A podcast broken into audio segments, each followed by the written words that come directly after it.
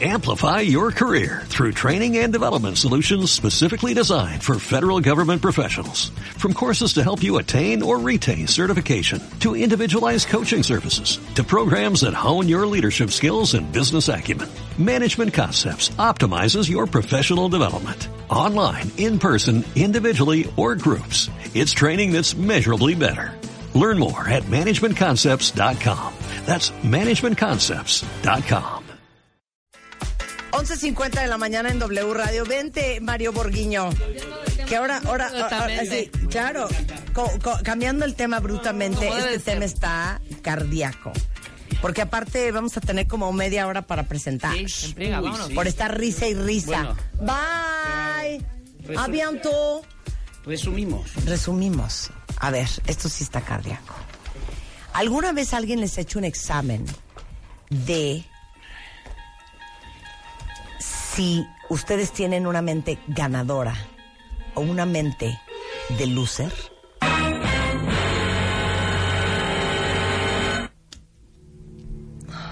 Tengo miedo, Mario. Uh-huh. Mario Borghino es director general de Borghino Consultores. Él es consultor empresarial desde hace más de 30 años. Trabaja en planeación estratégica, rediseño, liderazgo empresarial.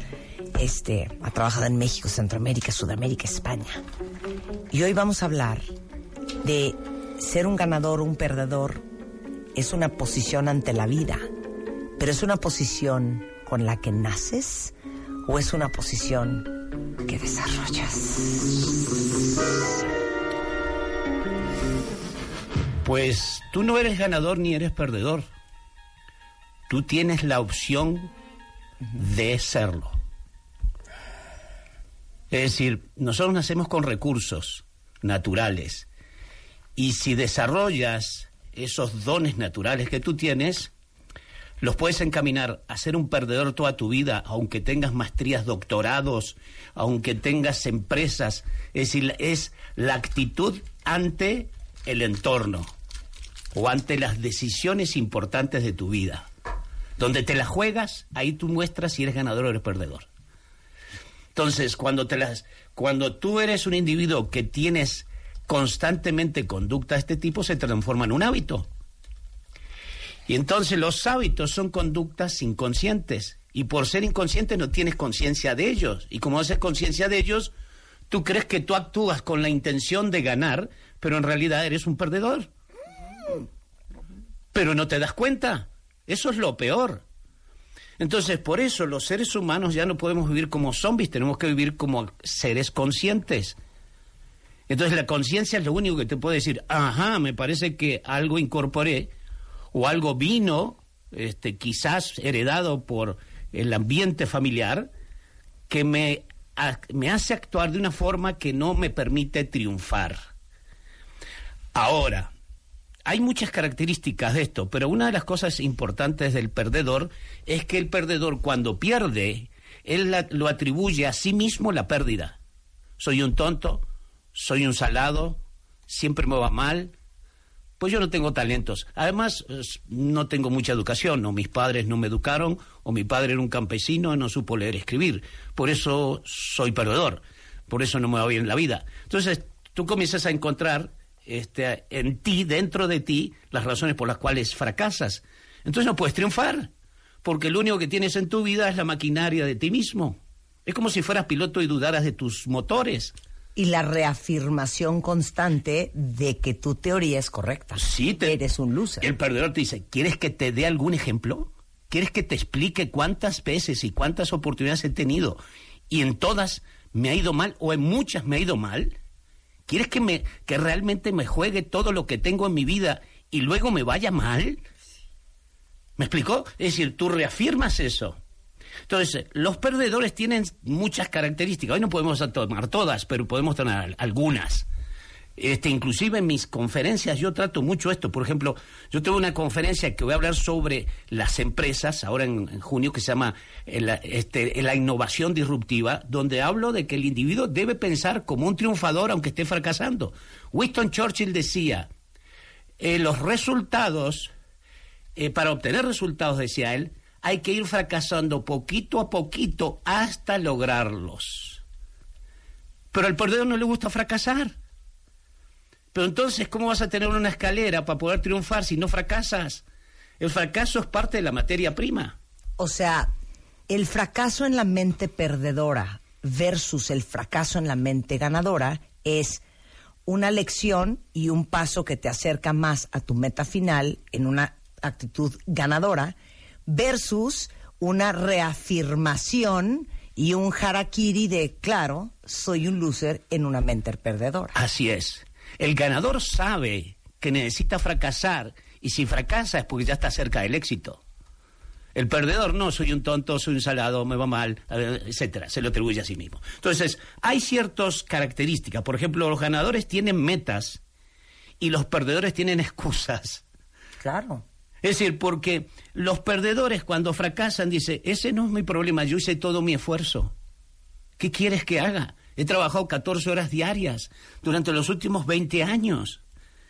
El tema es que los que piensan como triunfador tienen la conducta de la persistencia, tienen lo que le llaman la actitud espartana ante la vida, que les permite morder el polvo, caerse y levantarse nuevamente sin atribuirle a él, sino que lo atribuya a nada más que es un evento, un fracaso. Es que saben que es muy fuerte y muy profundo lo que está hablando Mario, porque les digo una cosa, esta frase que siempre les digo, losers make excuses, winners make a way.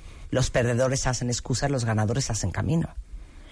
Porque los perdedores ponen, es que el mercado, es que el equipo, es que la situación, es que las elecciones, es que los dineros, es que el cliente, es que no sé qué.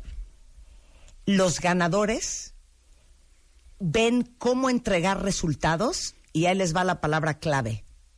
A pesar de. A pesar del mercado, a pesar de la economía, a pesar de la complejidad, a pesar del reto, a pesar de todo, a pesar de... No es que no lo tengan y no lo vean. Ándale. Es que son imparables. Sí, lo que pasa es que ese es el recurso que tú tienes. Si tienes el TLC, tienes las elecciones, si tienes crisis financiera, si tienes... Ese es el recurso con que cuentas, ni modo que te vaya a cambiar el entorno para que triunfe. Eso es Walt Disney, no existe. Solo en Orlando, Florida, tú obtienes el muñequito que tú quieres que te guste más. No, aquí tienes que jugar con el juego que se te presenta. Así es. Y tienes los dones para que eso suceda. Para que suceda y te transformes. Aguántenla ahí, regresamos del corte, no se vayan. W Radio 96.9. Marta de Baile. Descarga la app de W Radio. Y escúchanos en vivo. Son las 12:10 de la tarde en W Radio. Estamos entrando a la tercera hora en vivo en este buen martes 20 de marzo. Mañana viene Mario Guerra, cuentavientes, porque hoy estamos hablando de algo bien importante, que es cómo podemos todos saber si tenemos una mentalidad ganadora o si tenemos una mentalidad perdedora. Si estamos usando los recursos naturales que tenemos cada uno de nosotros, los talentos intrínsecos con que nacimos, de una forma eficiente o no. Y estamos teniendo esta conversación con Mario Borghino, director general de Borghino Consultores, que es consultor empresarial desde hace más de 30 años y un gran autor y conferencista, que por cierto va a estar en conferencia próximamente y los vamos a invitar. Pero son 10 puntos bien claros y ustedes pueden ir haciendo check o palomita. Lo primero que dijo antes del corte Mario fue, los ganadores tienen metas, los perdedores tienen excusas. Es que no me pasaron el teléfono, es que el mercado, es que el momento del país, es que está muy difícil, es que no hay lana, pues es que yo les dije, pero es que no dio tiempo, pero... Excusas, oigan, que pueden sonar súper razonables, pero el punto es que la mente de la gente triunfadora y la gente exitosa, no hay excusa que les acomode. No hay excusa suficientemente grande como para justificarse ante ellos mismos el no obtener el resultado. Exacto. Es decir, aunque tengas razón y sea verdad y esté fundamentado lo que me estás diciendo, el objetivo es lo que importa. Claro. Es decir, ya no me expliques más. Busca en esas condiciones cómo tú puedes ¿Cómo sí? Aunque demores. Claro. Aunque demores un año más, pero tienes que llegar. Claro. La segunda actitud que es muy, muy destacada son que los perdedores son parte del problema, mientras los ganadores son parte de la solución. ¿Vuélvelo a repetir? Que los perdedores son parte del problema, mientras los ganadores son parte de la solución. Explica. Es decir, los perdedores generalmente no se dan cuenta que ellos son parte del problema. Es decir, la forma de ver el problema es el problema. Es decir, cuando los perdedores pierden, piensan en alguna forma en culpar las circunstancias, el entorno o lo que les rodea. Los ganadores no piensan en eso. Los ganadores se hacen responsables. Es mi responsabilidad personal ante el objetivo el que me tiene que hacer es ser una persona persistente, constante, independientemente de las condiciones. Es decir, el tema es que no puedes perder el objetivo en tu mente. Es como aquel que abrió una taquería, me fui mal, ¿y qué crees? Ahora estoy empleado nuevamente, aquí estoy en el Isdin. Es decir, pero espérame, no que quería ser emprendedor. Sí, pero me fue mal. No que tú querías terminar una carrera. Sí, pero ahora tengo 2 hijos. ¿Pero qué tiene que ver? Hay gente que tiene 5 y aún persiste en terminar una carrera. Es decir, el objetivo no jamás se elimina. Puede ser que tú inviertas más tiempo, puede ser que tomes otro camino, pero el tema es que si tú crees que el problema eres tú, vuelvo al punto inicial, y crees que el problema no es la circunstancia, sino que todo lo que a ti te pasa es parte del problema, nunca puedes triunfar. Es decir, las personas que triunfan ven desde afuera el problema, ven desde las tribunas el problema. Es una situación, no es algo inherente a mí. Es inherente a mí cuando soy emocional. Claro. Por eso, los perdedores también tienen otra que ayuda a esto. Los ganadores tienen una visión de la vida y los perdedores tienden a sobrevivir en la vida. Tienden a pasarla en la vida. Es decir, por ejemplo, los perdedores viven generalmente porque viven en el corto plazo, en lo inmediato, en la quincena, en lo que me pasó esta semana, en lo que me sucedió ayer, y generalmente piensan en lo operativo, en lo inmediato, en el corto plazo. Consecuentemente, la diferencia que hay con el triunfador es que el triunfador piensa estratégicamente, y estratégicamente es pensar a largo plazo. Y cuando tú piensas a largo plazo, tú sabes que hoy no tienes las capacidades, pero te desarrollas, buscas información, buscas un equipo de trabajo para poder llegar. Los perdedores no tienen esa capacidad porque ven la realidad tal cual es. Entonces, ¿qué sucede? Cuando tú tienes una visión de vida, tienes algo que se despierta en tu cerebro que se llama percepción selectiva. Y la percepción selectiva es ver lo que los demás no ven porque yo ya estoy concentrado en el objetivo. Entonces, todo lo que surge en el día, durante el día, lo voy a relacionar con el objetivo final de mi vida o con lo que yo quiero dentro de 5 años. Entonces, se llama percepción selectiva porque hay personas que, como no tienen una visión, pasan la vida sin ver. Y entonces, ¿qué sucede? Al pasar la vida sin ver, no pueden ver las oportunidades. ¿La oportunidad qué es? Es el conocimiento con la situación. Si coincide el conocimiento de lo que yo quiero, ya no sea cultural, sino me refiero a lo que quiero, y el momento comienza a ser el indicado, yo tengo suerte. No por casualidad las personas que piensan como triunfadoras tienen más suertes. La suerte es un elemento de las leyes de probabilidad. Y las probabilidades se crean. Por eso la suerte se crea. Un día hablaremos de este tema. Es decir, la suerte se puede cercar. No quiere decir que funcione automático, pero por leyes de probabilidades puedo tener más suerte que otros. ¿Por qué? Porque yo ya sé lo que quiero, yo ya sé qué es lo que tengo que hacer, consecuentemente nunca me doy por vencido y pienso en el largo plazo. Ese es el punto número 3. El punto número 4, sí. Los ganadores tienen un sentido de urgencia y los perdedores postergan. Esto es terrible. Terrible. Estabas hablando hace un instante de que la gente dice, es que la gente se justifica ante el fracaso, los perdedores se justifican. Es que era muy chico, es que era muy grande, es que mis padres no me dijeron, es que mi jefe no me dijo. Es decir, la justificación es el primer paso hacia el fracaso y la postergación siempre te lleva a fracasar, siempre. ¿Por qué? Porque la postergación no te dejas tener un sentido de urgencia en la vida. Y la vida tú tienes que tener un sentido de urgencia. Los triunfadores le quema el éxito, les anda. Les urge. Así es. ¿Por qué?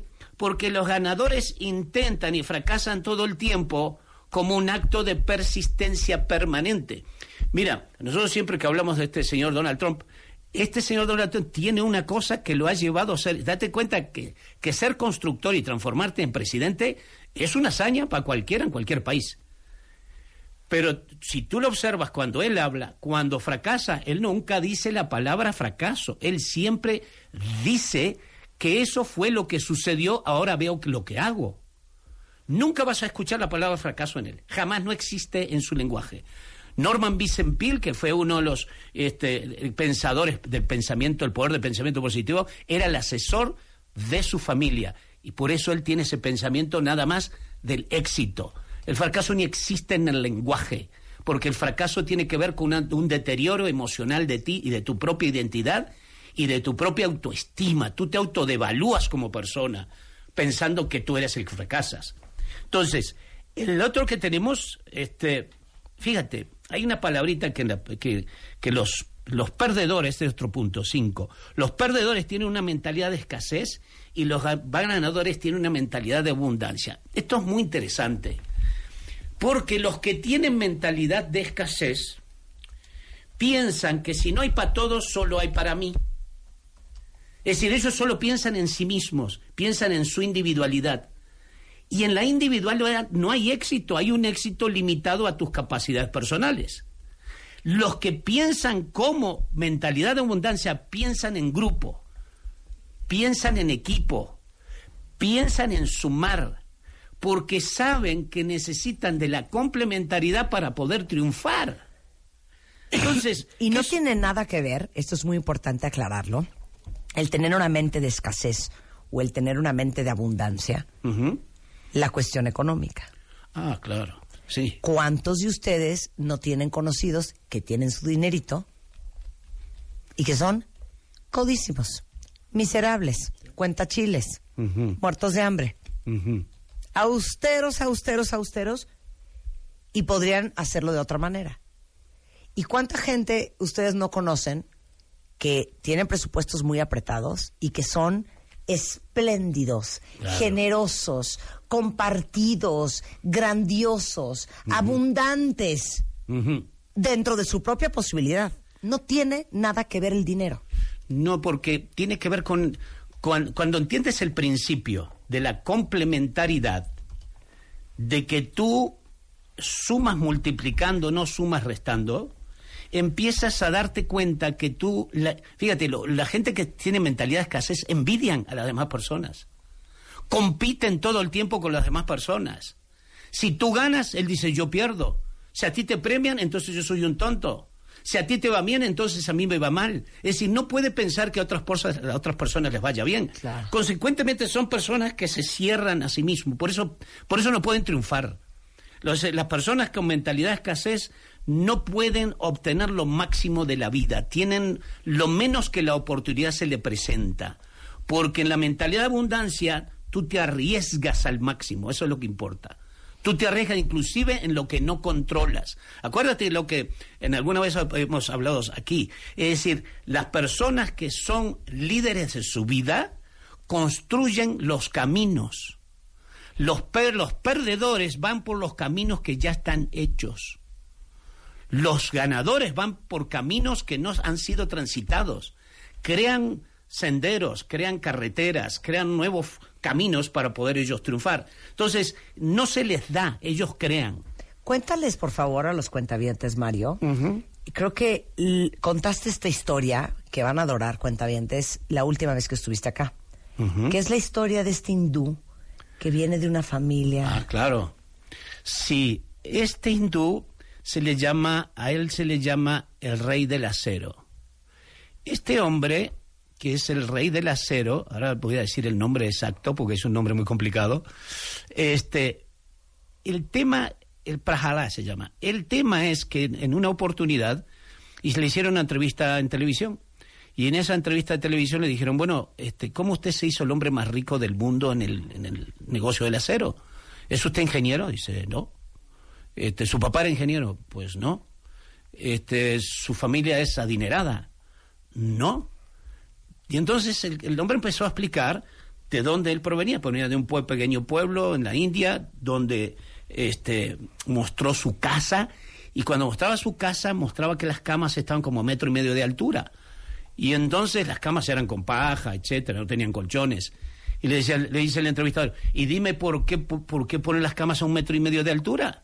Es que nosotros vivíamos en el medio del campo y lo único vivíamos de vender chivos y borregos, y en la noche metíamos todos los borregos dentro de la casa, un olor horrible, pero era la única forma de evitar que me robaran.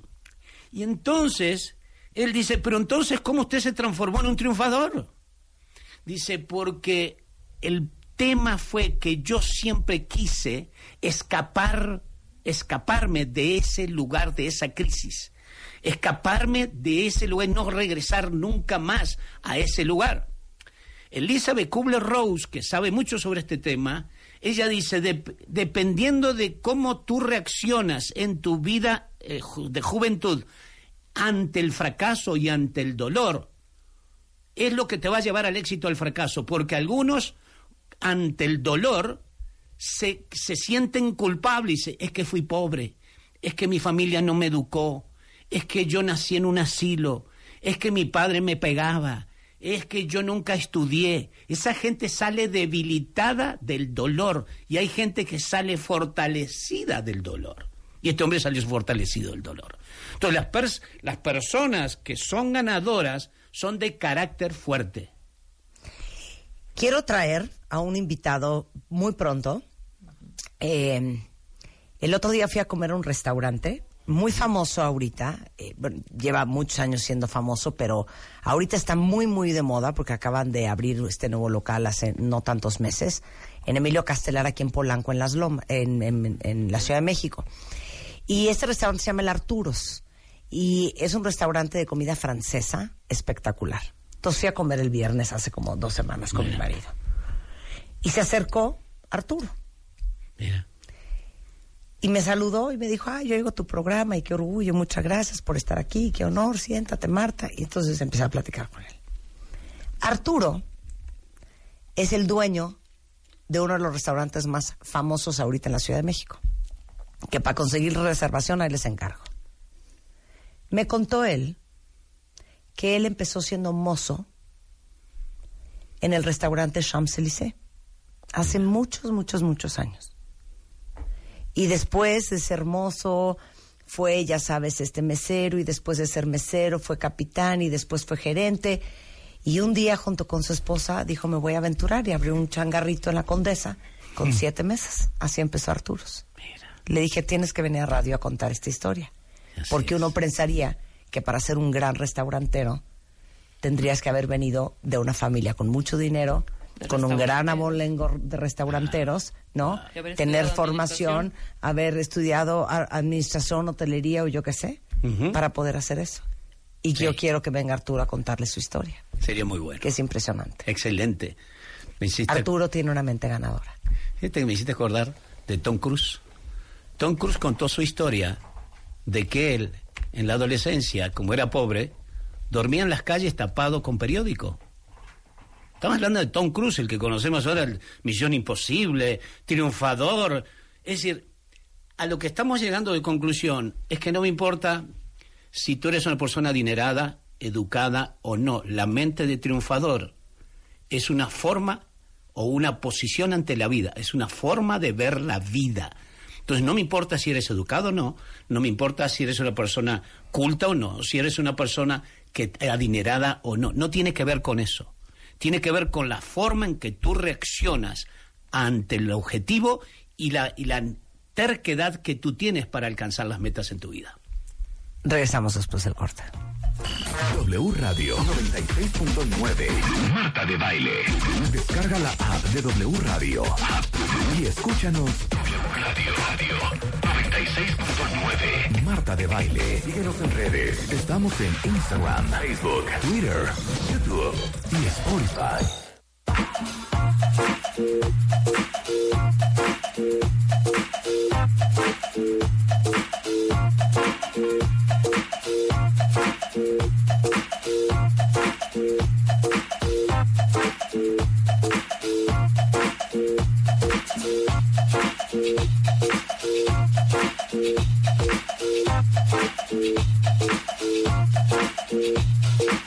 Estamos de regreso en W Radio. Estamos en una conversación bien dura, bien dura, porque estamos haciendo pues casi un examen para ver quién de ustedes tiene una mente perdedora, una mente de loser, y quién de ustedes tiene una mente de ganador. Estamos con Mario Borghino, director general de Borghino Consultores, consultor empresarial desde hace 30 años, un gran autor de muchos libros sobre liderazgo y emprendedurismo, gran conferencista. Y en la primera media hora de esta tercera hora del programa hablamos de que los ganadores tienen metas y los perdedores tienen excusas, que los perdedores son parte del problema, mientras que los ganadores son parte de la solución. Los ganadores tienen una visión de la vida y los perdedores tienden a nada más sobrevivir. Los ganadores tienen un sentido de gran urgencia y los perdedores tienden a postergar. Los perdedores tienen una mentalidad de escasez, indistintamente del nivel socioeconómico. Los ganadores piensan en la abundancia. Los perdedores, que es el número 6, Mario. ¿Ses? Los perdedores son individualistas y los ganadores piensan en la sinergia. O sea... Sí. Me quedé pensando ahora. Sí, te quedaste pensando. Sí, son individualistas porque buscan su bien personal por encima del bien de los demás. Y ese es un problema serio en los perdedores, porque tú no puedes ir por encima de las demás personas para alcanzar el éxito. Tú tienes que ir con el equipo, con el grupo de trabajo, para poder lograr tu éxito. Es decir, la sinergia es que 1 más 1 es 3. Es decir, cuando tú te unes junto con un equipo de trabajo, tú logras más. Es decir, la mentalidad que tienen los individualistas es que buscan el interés personal porque tienen miedo de compartir. ¿Te acuerdas que habíamos hablado del sentido de escasez? Ahí es donde se complementan. La mentalidad de escasez te hace pensar en forma individual, te hace pensar en forma en que tú tienes que ganar primero antes que los demás. Y las que piensan desde el punto de vista sinérgico, piensan desde el punto de vista cooperativo, colectivo y en busca del beneficio de los demás también para lograr el objetivo final. Claro. Dices otra cosa interesante, que los perdedores son reactivos y los ganadores son proactivos. Ah, sí. Explica esa diferencia. Sí. Oh, mira, es que los perdedores son reactivos porque son personas emocionales, son personas viscerales, son personas que culpan a los demás, son personas impulsivas que descargan su ira y la culpabilidad sobre los demás, como te decía. Atacan a las personas, hasta más, las disminuyen. Es decir, el tema está en que las personas reactivas, al ser emocionales, buscan la culpabilidad en el entorno o en las circunstancias, en la razón por la cual no logran los resultados. Los ganadores o los triunfadores son personas que buscan la posibilidad de solución ante los problemas. Es decir, si estás en un conflicto y tú me gritas, yo decido qué hacer, Pero los perdedores, cuando se sienten que están perdidos, ¿cómo quieres que yo reaccione? Si no fuera por ustedes, yo lograría más en mi área. Si no fuera por mis papás, yo hubiese sido más triunfador. Si yo no hubiese sido pobre, hoy sería otra persona. Si mis padres no me hubiesen mandado a trabajar desde pequeño, hoy mi vida sería otra. Y yo les digo a las personas que tuvieron carencia a temprana edad, la carencia en temprana edad te permite tener la posibilidad de fortalecer tu propio carácter. Porque cuando en las etapas tempranas todo se te da, todo se te entrega, todo se te da por añadidura porque eres hijo de papá y de mamá, no tienes la posibilidad de forjar ese carácter, y luego por eso hay tantos hijos de 40 años viviendo con los padres. Es decir, el tema está en que se generan un estado de dependencia en lugar de ser un individuo individual que puede pensar en decidir por sí mismo, que no es lo mismo que ser individualista, ¿eh? Claro. Entonces, lo que quiero decirte es que las personas que son proactivas son personas que suben a su conciencia la decisión. Antes de decidir, toman un espacio y reaccionan. Las personas reactivas, si me gritas, te grito. Si me pateas, te pateo. ¿De qué otra forma quieres que te trate? Ve cómo me trata, dice el reactivo. La persona que es proactiva piensa, analiza y luego decide por sí mismo. Me gritas y yo decido. Fracaso y yo decido cómo sentirme. Entonces, el tema está en que los proactivos elevan al nivel, como decía, de conciencia y son mucho más racionales, más lógicos en la toma de decisiones y son mucho más fríos para poder resolver sus propios problemas. Por eso las personas que son perdedoras son personas cuya ansiedad, y te recuerda el tema de la autoestima, cuando los perdedores sienten que ellos son el problema, entonces no hay soluciones. Claro. Entonces los reactivos son emocionales, y si los emocionales creen que el problema es por culpa de él, no hay forma humana que tú puedas transformarte en un ganador en la vida. Claro, pero también, regresando a ese punto inicial, que los ganadores son parte de la solución y los perdedores son parte del problema. Claro. Porque cuando alguien te viene a presentar un problema y te da el pliego petitorio de las 166 razones bastante razonables por las cuales el resultado no se consiguió, no se pudo, claro, no alcanzó el tiempo, la excusa que sea, en el ADN de la gente con mente exitosa... No, eso no existe. Es que no sé cómo explicar que eso es una... Es como hablarnos en japonés. Sí. No se entiende. Es que le mandé el mail, pero no me contestó. Sí, yo les llamo a ellos... O sea, es que no entiendo. ¿Y luego? Y hablaste, fuiste a tocarle a su casa, le hablaste por teléfono, le mandaste un WhatsApp, hiciste un desmadre, marcaste al conmutador de la compañía, buscaste a la secretaria, le hablaste a su esposa. Me da igual. Claro, yo les llamo a ellos los explicadores. Hay gente que son buenos para explicar. Pero espérame, el tema es que resuelvas. No me expliques más, haz. Exacto. La explicación puede ser real, puede estar fundamentada en verdad, pero no me interesa. No me interesa, dice el triunfador. Claro, pero te pueden pasar horas explicando. Así es. Todas las razones por las cuales de veras no se pudo. Y además el sustento. En vez de pasar horas explicándote todas las formas en que sí se va a poder. Así es. No, ya sé que no pudiste. Ahora dime cómo vas a poder. Sí, ya no me pierdas más el tiempo explicándome. Claro. Entonces, es que esas personas, si fueran bomberos, estarían diciendo, jefe, el incendio se está incrementando. Sí, pero te pago para que tú lo apagues. Es decir, tú estás en la vida para triunfar. Mira, a veces yo pienso, hay gente que son muy religiosa y me dice, fíjate, yo creo que nosotros llevamos a Dios por dentro. Nosotros somos el ser humano es la representación de Dios en la tierra. Digo, vamos a suponer que es verdad. ¿Será que Dios siempre anda culpando a los demás? ¿Será que Dios tiene miedo a tomar riesgos? ¿Será que Dios tiene una mente de perdedor? Y todo el mundo me dice, no, ¿cómo? Pues entonces, ¿sí eres o no eres? Porque si llevas Dios dentro y tú eres la representante de Dios, tú naciste para triunfar, punto. ¿Puedo darte un ejemplo? Dale.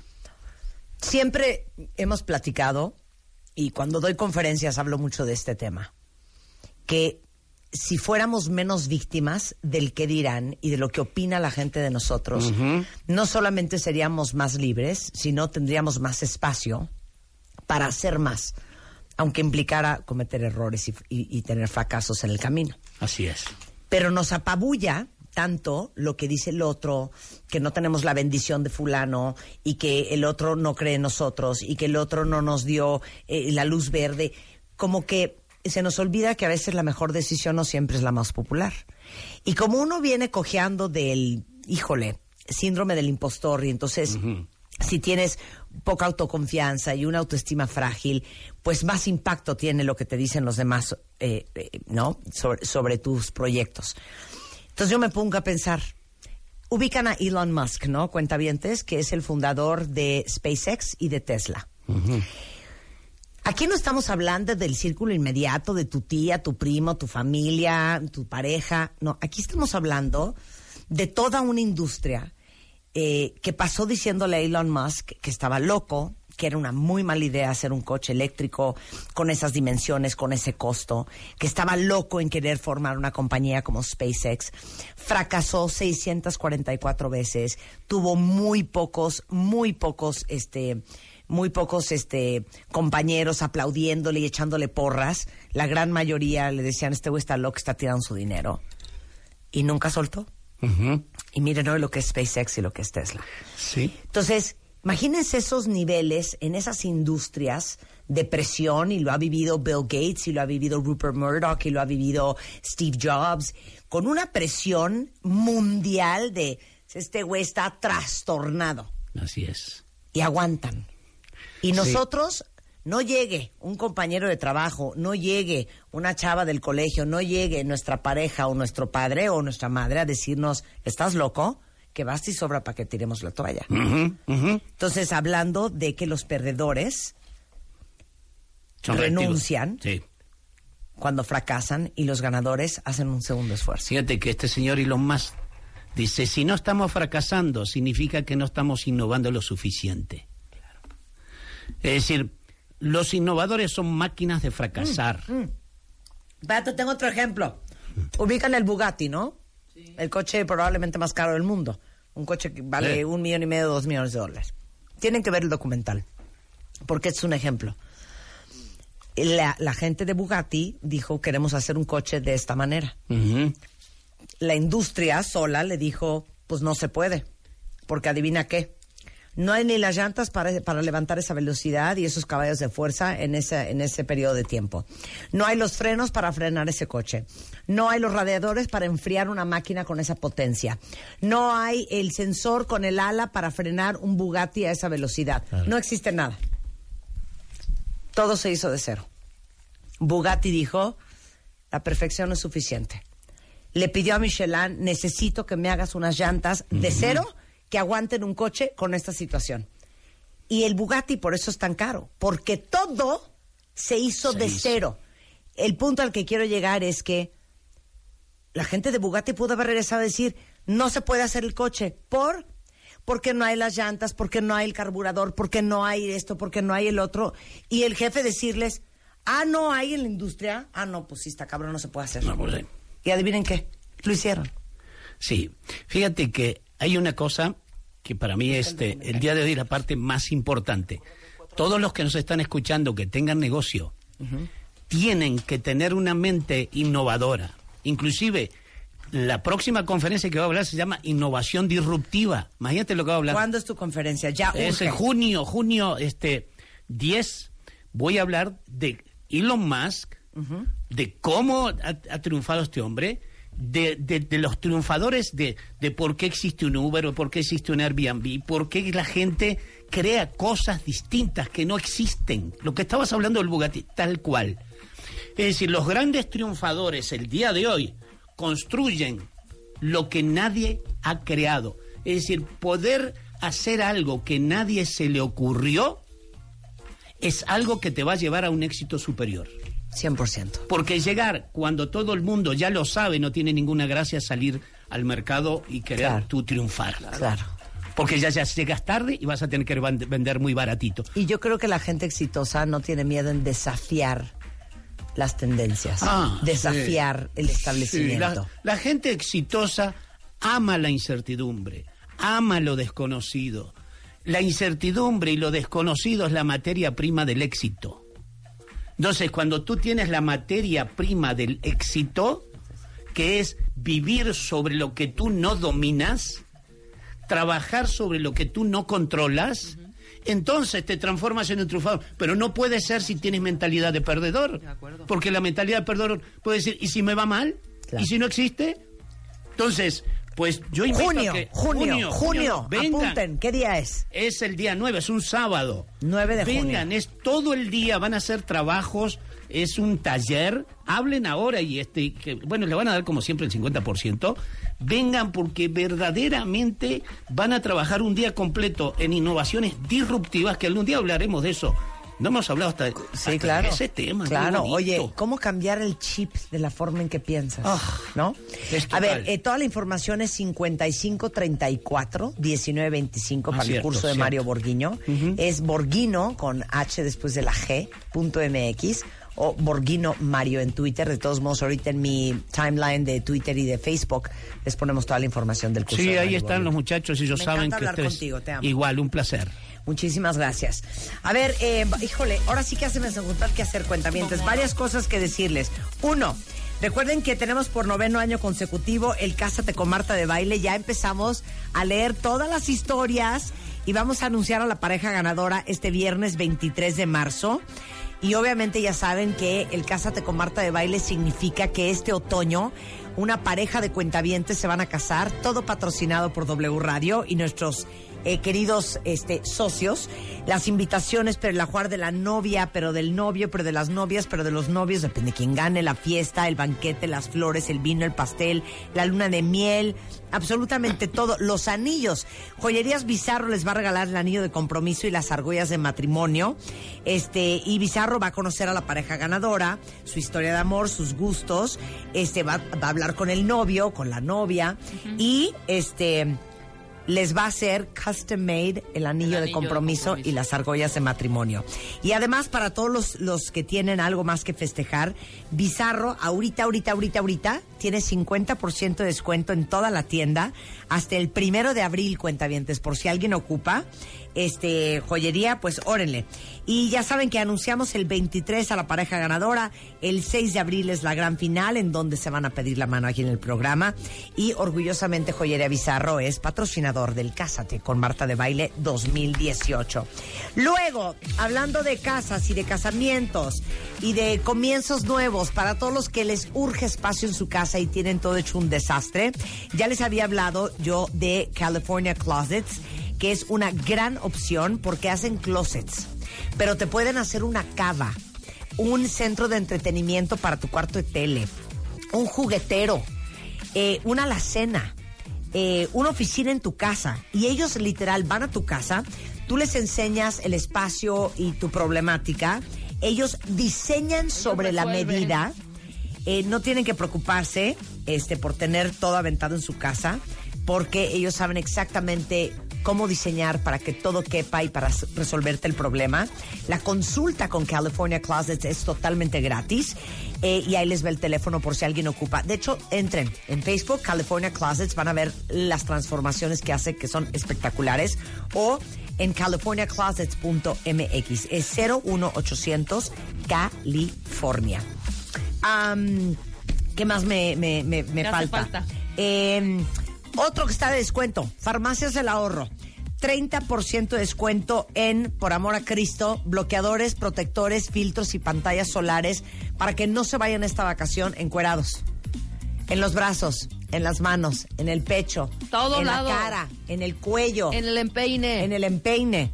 Tienen 30% de descuento en Farmacias del Ahorro en productos como Aven, Isdin, Eclipsol, Eucerin, en todos los protectores solares maravillosos para que se protejan de los rayos UV, y no estemos, como les digo siempre, en otoño e invierno viendo cómo nos desmanchamos todos. Farmacias del Ahorro, ahorita 30% de descuento en protección oral, y aparte hay sueros orales también, repelentes, todo para estas vacaciones, el sol. Y para todos los que se la viven entre el tráfico, el transporte público y todo el agobio de esta gran ciudad o de la gran ciudad de donde nos estén escuchando, seguro muchos de ustedes usan la app Easy, que es súper fácil de usar. Ubicas Easy, en vez de taxi. Se llama, bueno, es Easy y Yaxi, se unen para dar un mejor servicio a pasajeros y conductores. Entonces, ahora ya se fusionan estos dos mundos, Easy y Yaxi, en esta app. Y con esta unión los pasajeros van a reducir su tiempo de espera en cada viaje, van a tener una cobertura mucho más amplia, los conductores van a tener muchos más usuarios y mejores ingresos, y la pueden descargar ahorita en su App Store. Es Easy, es la app de movilidad que siempre los lleva a su destino, y con esta nueva fusión con Yaxi, bueno, todavía se hace más grande y más eficiente.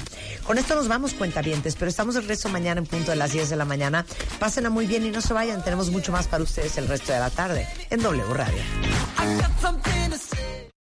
Amplify your career through training and development solutions specifically designed for federal government professionals. From courses to help you attain or retain certification, to individualized coaching services, to programs that hone your leadership skills and business acumen, Management Concepts optimizes your professional development. Online, in person, individually, or groups, it's training that's measurably better. Learn more at managementconcepts.com. That's managementconcepts.com.